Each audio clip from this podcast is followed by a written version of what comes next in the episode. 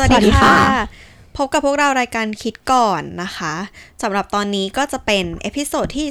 2.2 อยู่ในซีรีส์ของระบอบการปกครองเหมือนเดิม โดย episode ที่ 2.2 อันนี้จะเป็นในหัวข้อระบอบการปกครองแบบคอมมิวนิสต์เนาะแล้วเดี๋ยวแก๊กก็จะมาอธิบายให้ฟังว่าระบอบคอมมิวนิสต์หน้าตาเป็นยังไงลักษณะเป็นยังไงตอนนี้มันมันก็เป็นประเด็นทางสังคมระดับหนึ่งที่มีคนพูดถึงคอมมิวนิสต์มาก ๆ แล้วก็ส่วนมากก็จะเป็นในแง่ที่ไม่ค่อยดีเท่าไหร่ด้วยอืมซึ่งอย่างแรกเลยเราต้องมาทำความเข้าใจก่อนว่าคอมมิวนิสต์คืออะไรอ่าเราเราถามเพื่อนๆก่อนว่า พอพูดถึงคอมมิวนิสต์แล้วจะนึกถึงอะไรบ้าง มีภาพอะไรขึ้นมาในหัวบ้างเออเรานึกถึงภาพที่เหมือนทุกคนถูกอ่าจัดแบ่งสรรทรัพยากรให้เท่า ๆกันมาโดยจากรัฐ อืมแล้วก็แบบสมมติว่าพื้นที่ไหนเหมาะกับการทำอะไร รัฐก็จะคิดมาให้แบ่งสรรมาให้ประมาณนั้น ของเราเรานึกถึงเกษตรกรรมอะความยากจนอะ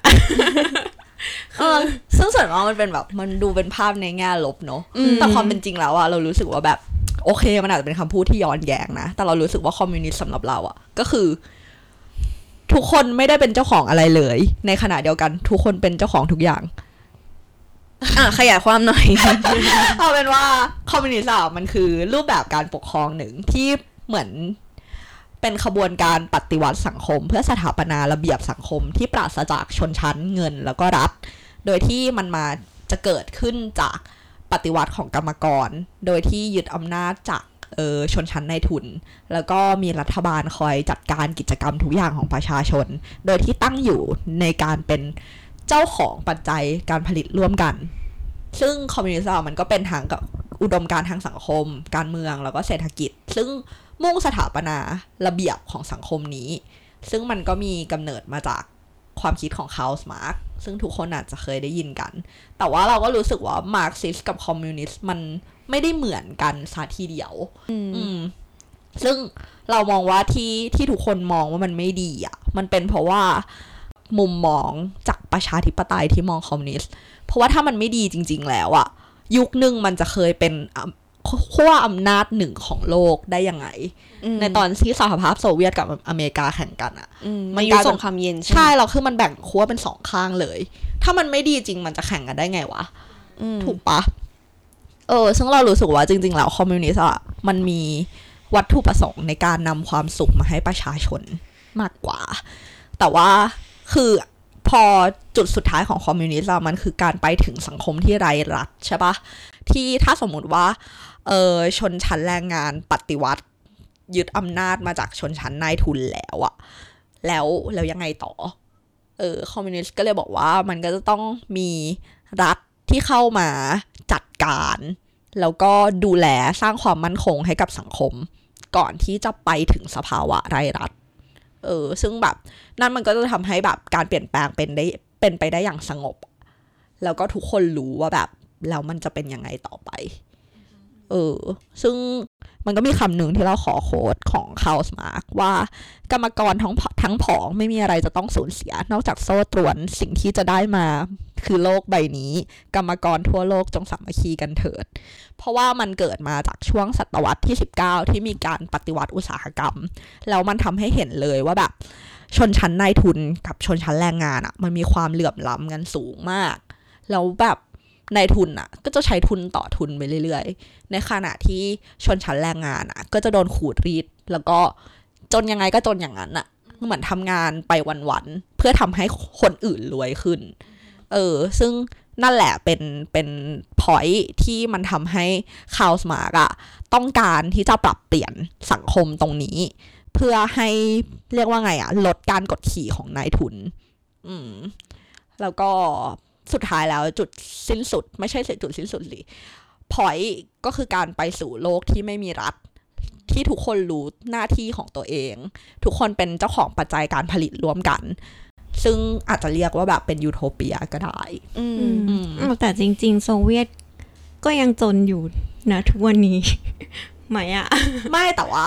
นะ ช่วงสงครามโลกอะก่อนถึงสงครามโลกครั้งที่หนึ่งที่สองที่มี Great Depression กันอะอืมมอสโกเป็นเมืองที่เรียกว่าไงอะโตที่สุด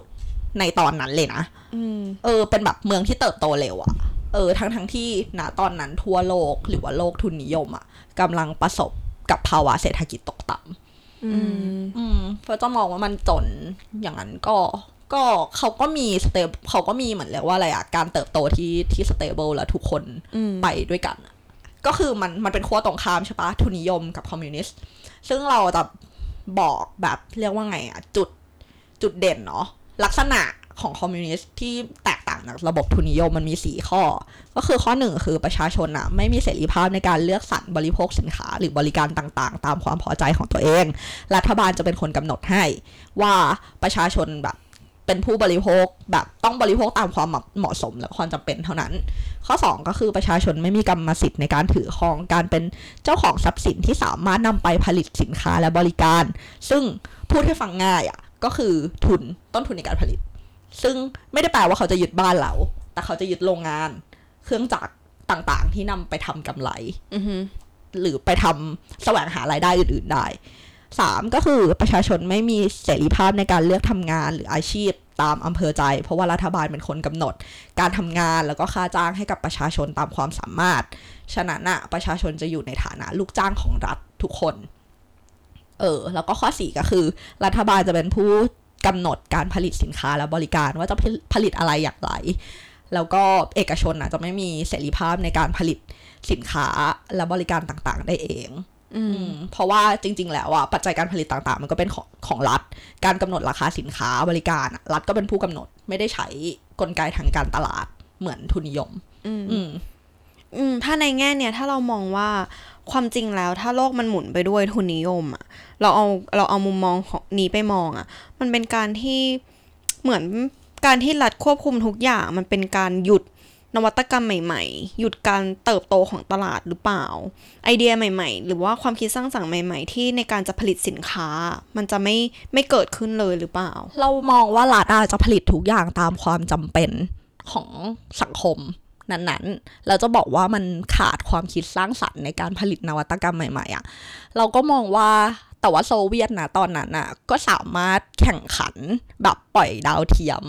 แข่งขันด้านการสำรวจอวกาศกับอเมริกาได้เลยนะ ซึ่งนั่นก็เป็นนวัตกรรมถูกปะอืม แต่ว่าพอหลังจากนั้นไปแล้วอะนวัตกรรมใหม่ๆมันมันผ่านเข้ามาเร็วมาก ถ้าในถ้าเรานับจากช่วงช่วงนั้นเป็นต้นมา การที่แบบอเมริกาเริ่มมีทีวี เริ่มมีเอ่อเครื่องซักผ้ามีนู่นมีนี่มีมีอุตสาหกรรมการบันเทิงอื่นๆเงี้ย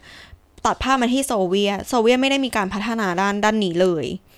ถ้าเรามองว่าถ้ารัฐไม่ได้เป็นคน ไม่ได้เป็นคนหยิบ หรือไม่ได้เป็นคนหยิบยกอะไรขึ้นมา มามามาให้ประชาชนผลิตอะ่ะมันก็ไม่มีแทบจะไม่มีอะไรแบบเหล่านี้เลยถูกแต่ไหมในขณะเดียวกันนะคอมมิวนิสต์แบบภายใต้โซเวียตอย่างที่ที่ยกมานะ เขาก็มีการพัฒนาสาธารณูปโภคขั้นพื้นฐาน มีไฟฟ้าเข้าถึง แล้วก็มีการ ก้าวหน้าทางเทคโนโลยีเช่นกัน แต่เราว่านั่นมันเป็นสิ่งจำเป็น แล้วก็อย่างเทคโนโลยีอวกาศอะ่ะมันเป็นสิ่งที่รัฐต้องการเอามาสู้กับระบอบอะไรอย่างหนึ่งหรือเปล่า เรามองว่าอันนี้ประชาชนก็ไม่ได้รับผลประโยชน์จากการการเขาเรียกว่าอะไรการสร้างระบบแบบเนี้ยสร้างสร้างอวกาศสร้างอะไรอย่างเงี้ยขึ้นมา ในขณะเดียวกันอเมริกาก็ทำเหมือนกัน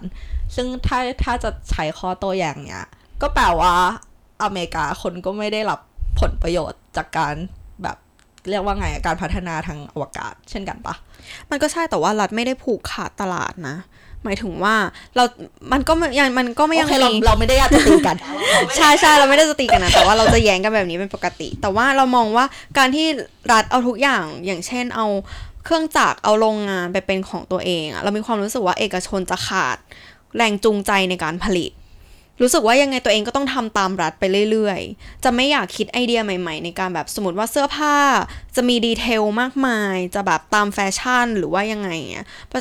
ประชาชนก็จะไม่ได้มีความแรงจูงใจในการแบบผลิตเสื้อผ้าออกมาเพื่อมาขายในตลาดอย่างนั้น ก็แค่มองว่าเสื้อผ้าก็คือเป็นสิ่งที่ต้องใส่ถูกไหมอืมอืมอืมไม่ได้มองว่าแบบเป็นสิ่งสวยงาม หรือว่าเป็นสิ่งที่ต้องมาแบบมีดีเทลอะไรมากมาย คือเราว่าเรามันอาจจะต้องแลกแหละว่า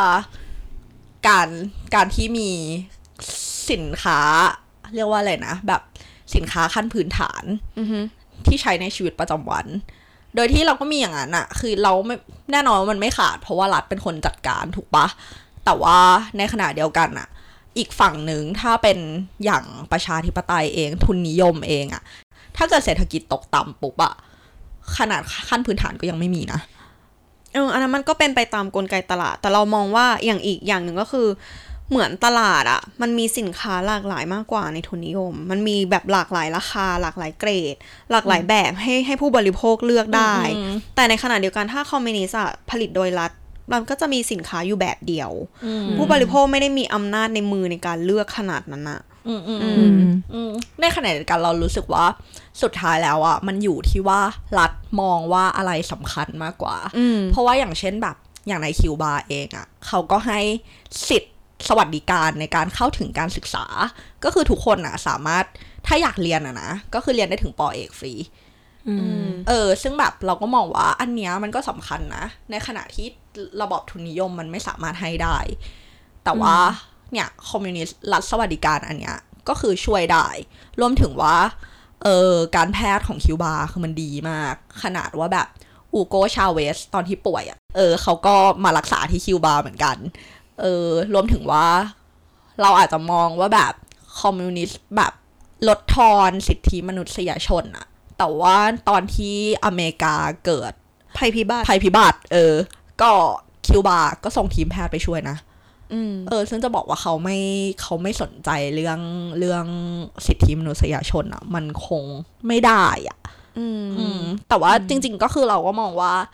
ทุกประเทศในโลกเนี้ย มีการปรับตัวทั้งนั้นแหละ แม้แต่คอมมิวนิสต์เองอย่างจีนเนี้ยก็ก็ตอนนี้ก็ใช้เศรษฐกิจแบบทุนนิยมอยู่ดี